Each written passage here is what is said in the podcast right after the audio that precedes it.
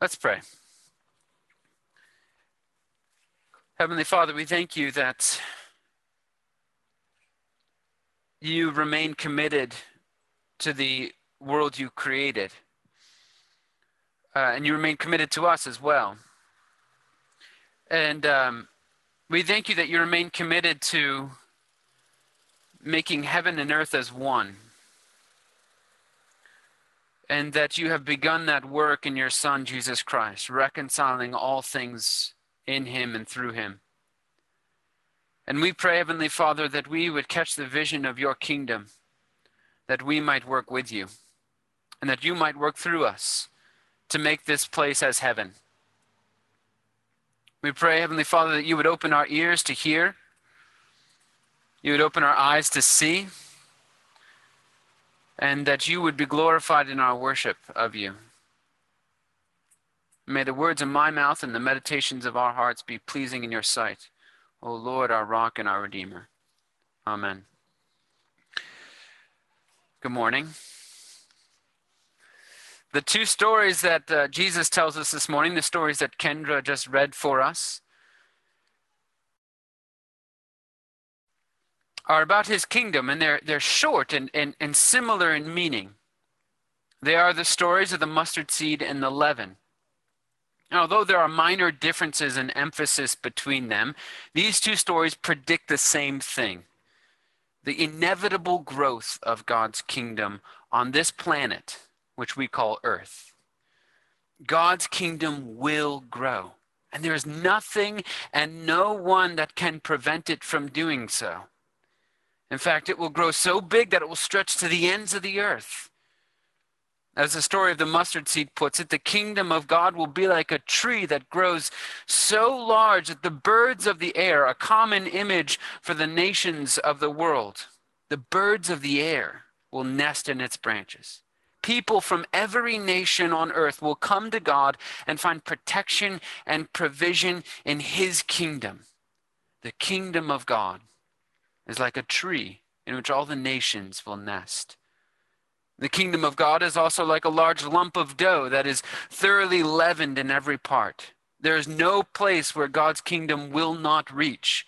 Every nook and cranny, every culture and community in this world will be infiltrated by the kingdom of God growing in its midst.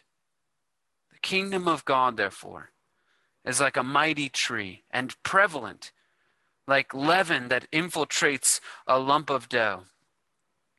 But it was not always this way. Each of these parables tell of the humble beginnings of God's kingdom. The great and mighty tree began as a tiny mustard seed, and the lump of dough was thoroughly leavened by just a pinch of leaven in its warm folds. The kingdom of God has humble beginnings, but its end is destined to be great. It is an inspiring vision that Jesus provides for his kingdom on earth. The parables of the mustard seed and the leaven give confidence to all those who labor for God's kingdom in this world. And Jesus' disciples in particular needed this boost of confidence, given the recent string of rejections that Jesus had suffered. Matthew thirteen is flanked before and after by stories of Jesus being rejected. And it's hard not to imagine that the disciples are a bit discouraged and defeated by the rejection of the man they knew and worshiped as God. And it's in this context, this context of rejection, that Jesus tells the parables of the mustard seed and the leaven. Jesus is telling them that if, that if you labor for God's kingdom, you can rest in his assurance that you, you labor for something that will not only be triumphant but enduring. Your labor will not be in vain. It will be perfected by Christ. And by including the story of the leaven, he also anticipates the objection to this optimistic outlook for the kingdom's growth. He knew that looking around at immediate circumstances, the kingdom would often appear not to be advancing, but rather in full-on retreat. The kingdom of God may not appear to your eyes to be advancing in this world, Uh, but neither are you able to see leaven working its way through the dough. It advances. in quiet and hidden ways, often indiscernible to the human eye. You may look around and, and feel a bleak sense of despair for the future of God's kingdom based on what you see in the church and in the culture of the United States, but what you don't see, what you don't see is the spread of the kingdom in places like Africa and Central South America, Central and South America and the Middle East. If the kingdom appears to be shrinking here, there's no doubt that it's growing in those places. And in that, we should rejoice and find comfort and conviction to remain committed to the, to the kingdom in our corner of the globe for the sake of those saints, that we might join with them in their work. The kingdom grows. We may not see it, but it grows. And it will continue to grow until it is a tree large enough to host the nations, and until the kingdom of God fills the entire earth and heaven and earth are made one again. Uh, but what is the kingdom of God? Lots of talk about the kingdom of God, but what is it? And how does it spread? Jesus is optimistic about its growth. He encourages followers to participate in its spread, but what is it? That is a crucial question that needs to be answered, lest we be found to be promoting anything other than God's kingdom, or in a way that God discourages, like Peter cutting off the ear of the high priest's servant in the Garden of Gethsemane. What is the kingdom? How does it grow? In a way, you could summarize the entire story of Scripture in kingdom language. The Bible tells the story of a kingdom that was established, lost, and is now being recovered and restored. The story of the kingdom on earth begins in a place called Eden. Eden was a garden, a paradise. It was an outpost for the kingdom of God, a physical place where the spiritual and the physical coexisted and heaven and earth overlapped. In Eden, God placed representatives who, bo- who bore in their very souls his royal image, as if his signet ring had been impressed upon their hearts. And these representatives were our first parents, the first human beings. And God set them in his kingdom outpost in order to expand his kingdom on earth. His kingdom was to begin in Eden and to spread all through the world like leaven and dough. And to make them successful in their charge, God gave them authority over everything he created. Everything answered to them. They were to plant and reap, create and build, and it was to be a kingdom in which God and humanity could dwell together in unity, peace, and love. God's law would govern everything, and his laws would be cherished as life-giving by humanity, who would live in joyful obedience. It was to be a kingdom without strife or anxiety, loneliness, depression, or sickness. Humanity would be humble, grateful, and full of faith. Innocence would not be scorned or mocked, but sought after and preserved. But that vision of the kingdom was lost soon after it was established, because humanity decided, we decided, that we would rather make a name for ourselves and build our own kingdoms than to serve God. It was a coup against the king. And so his kingdom project in this world was dealt a major blow. His image bearers rejected him. They broke his law and neglected their charge. And on their account, paradise was lost, and the kingdom of God in this world did not advance beyond Eden.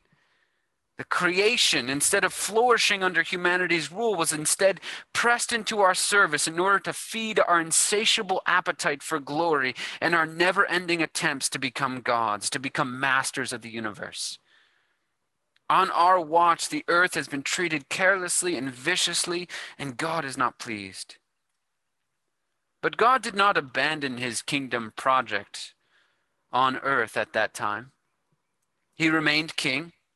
And he remained committed to earth and to establishing his kingdom on earth. But in order to resume his kingdom project, he now had to first restore his image bearers. Human beings are God's chosen ones to rule over his kingdom on earth. And so he needed to reconcile us back to himself first, to show us the folly of our ways and to repair our relationship with him. And with humanity restored, God's kingdom project could then begin again in earnest.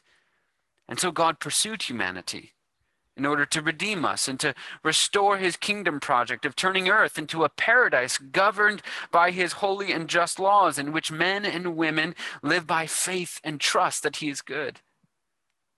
His pursuit of humanity had humble beginnings, like a mustard seed or a pinch of leaven.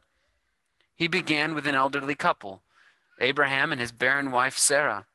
And he told this hopeless couple that he was going to turn them into a nation. He was going to make their children as numerous as the stars in the sky.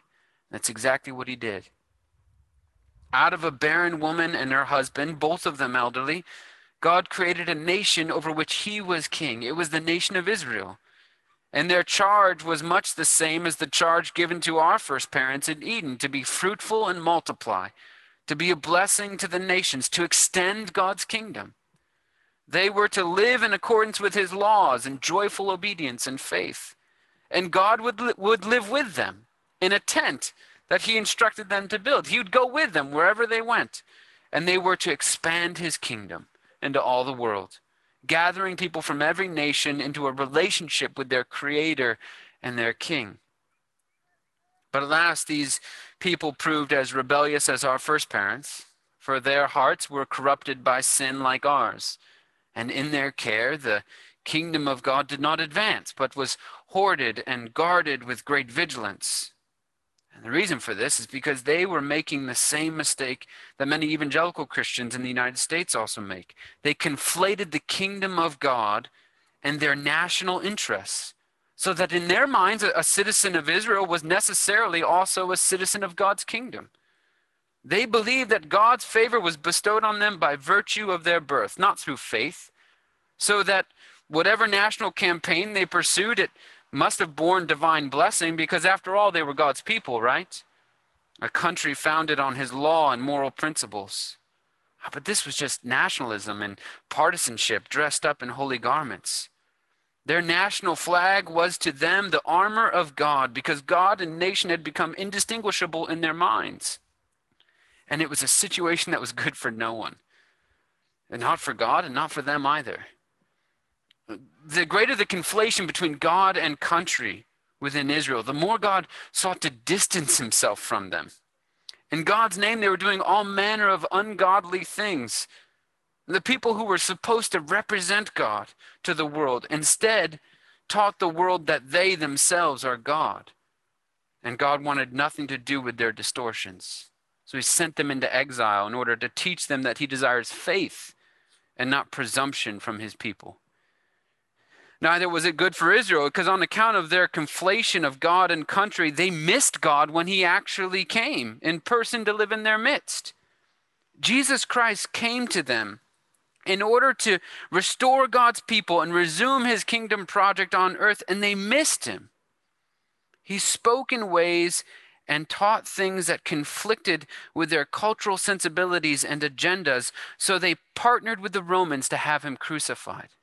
They missed him because he wasn't of their political persuasion. The king had come, and they had him killed because he wasn't sufficiently Jewish for them. It didn't help, of course, that his predecessor, John the Baptist, was saying things like, "Don't presume to say to yourselves that we have Abraham as our father. For I tell you, God is able from these stones to raise up children for Abraham." Jesus and, and John before him came to remind the Jews that one entered the kingdom of God through faith and not by birth alone. A person was found to be a, a, a child of God, a child of Abraham through faith and not through the tracing of a genealogy. That is the point that the Apostle Paul makes in Romans nine, when he rather confusingly states that not all Israel is Israel. Not all Israel is Israel? What's that mean? Oh, it means that not everyone who is born into Israel is a citizen of God's kingdom, a true Israelite. For it's by faith that one enters God's kingdom, and therefore entrance is available to Jew and Gentile alike. The kingdom of God is and always was intended to be multi-ethnic, but the conflation of God and country confused that fact, and it produced terrible results for God's name and for the faith of the Jews. It created alienation from God, further alienation, And it bred an arrogance, a, a false presumption of God's favor in the hearts of the people living in that country. And it's important for us to recognize this conflation, to trace it throughout history, and to call it out as dangerous, because evangelical Christians in America are repeating it this day. How else do you explain the storming of the Capitol in defense of a deeply flawed political figure while carrying a Christian flag and Bible in hand? Recent polls reveal the sad fact that the vast majority, somewhere between seventy and eighty percent of evangelical Christians in America, particularly white evangelical Christians, have conflated the United States, even a single political party, with the kingdom of God. To be sure, there are varying levels of commitment to this conflation. There are the activists who promote actively this errant theology. Someone like Eric Metaxas, who on January fifth posted a picture of Egyptian Christian martyrs to his Twitter feed and asked Christians what price they are willing to pay to defend not Christ, but a political party. And there are those Christians more commonly found who merely believe at the gut level that America holds a privileged place among all the nations within the heart of God, as if the United States is the new Israel. America is a good and beautiful country, and I'm grateful, profoundly grateful, to be a U S citizen, but America is not God's country any more than any other nation in this world. And to be sure, to be sure, there are varying degrees of this conflation, but it has become apparent, though, that a conflation between God and country has taken root in the hearts of evangelical Christians. And because we belong to the group called evangelical, after all, our denomination is called the Evangelical Presbyterian Church, is it not? Because we belong to this group of Christians, it's our responsibility to call out this conflation of God and country, this conflation of a single party and, country, and king, the kingdom of God as dangerous. It's not good for God, it's not good for America, and it is not good for the church. God is not pleased with the co-opting of his name to endorse a political party or a candidate. And such actions as what took place on January sixth teach the country that the church and the God we worship endorse violent behavior in order to gain power. After all, that was his flag, right? The Christian flag being paraded across the Senate floor, wasn't it? But the Christian flag is not a symbol of America, and the American flag is not a symbol of Christianity. Confuse the two, and this is what you end up with.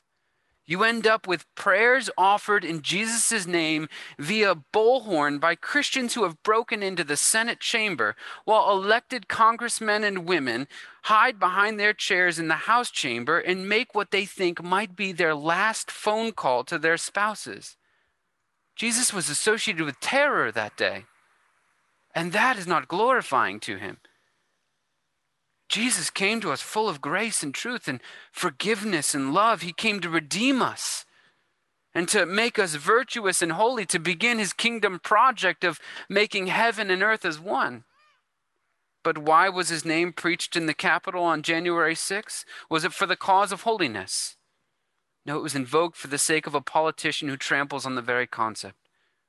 We've exchanged holiness for power, and we're willing to accept all manner of ungodly things to get it because we think America is God's kingdom. Therefore, we need to be in power. But it is not God's kingdom. And even if it were, surely we must remember that we worship a crucified king. He won by dying, not, by, not through brute strength and violence. Listen, and you need to hear this. I'm not advocating for any political party, Republican or Democrat.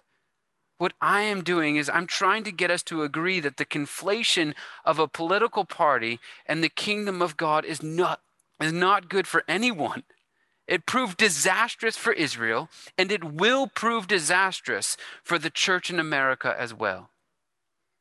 The kingdom of God does not map neatly onto any political party. It does not map neatly onto any one politician. The kingdom of God does not map neatly onto any one culture or community or, or country. We must realize this, or we will misrepresent God and be found fighting for something other than his kingdom. The political commentator David French recently wrote something that as Christians, we must always bear in mind in this highly politicized moment in our country. He writes that one of the enduring realities of the Christian gospel is that it does not conform to any specific human culture. Elements of biblical truth will contradict our cultures and call on us to transcend the culturally implanted desires and, inclin- and inclinations of our hearts. However, and this is important, one of the enduring temptations of the human heart is to conform the Christian gospel to our cultural inclinations, to find a way for the desires and inclinations of our hearts to find biblical sanction and rationalization. In other words, we are constantly trying to baptize our cultural and political beliefs in the gospel. But the nature of the gospel is that it will not cooperate. It always calls out, and it always conflicts with bits and pieces of every culture, country, political party, and politician. The kingdom of God does not map neatly onto any country, but it is, to quote Jesus, in your midst. It is in every country and culture, growing like leaven, but it cannot be confused with any culture or country. A Christian living in the kingdom of God must therefore be willing to break with her culture or to contradict her party if she's going to be faithful to Christ and to his kingdom.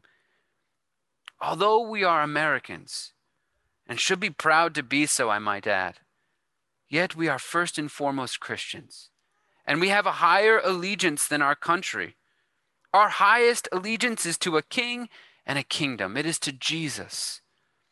Our allegiance to Jesus does not nullify our allegiance to country, but it does teach us where we must be willing, with the courage of our convictions, to break from it and let come to us what may. We do not seek power. We cannot seek power. As Christians, we've been charged to make heaven and earth as one again. Therefore, we seek to make God known. We seek to live faithfully and in joyful obedience to his law. We seek to reconcile men and women and children to their Creator. We seek to restore respect for God's creation and to use the resources he has given us responsibly and sustainably because he created them.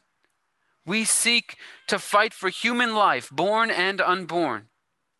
We seek to prioritize people over profit. We seek to treat all people with dignity because they still bear his image regardless of their sin. We seek peace and justice, but we also seek holiness and truth. We seek the kingdom of God on earth as it is in heaven. It's the work Jesus began when he walked amongst us two thousand years ago and will return one day to complete. But we get the opportunity to start now. And we seek all of this through humility, through love, through service, not force or the exercise of power.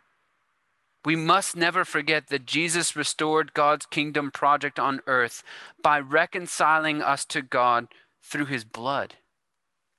The kingdom was founded by a lamb who was slain, and he sends us into the world as sheep among wolves, not as wolves among sheep, to likewise be spent for the kingdom, to be slain even for the sake of his kingdom.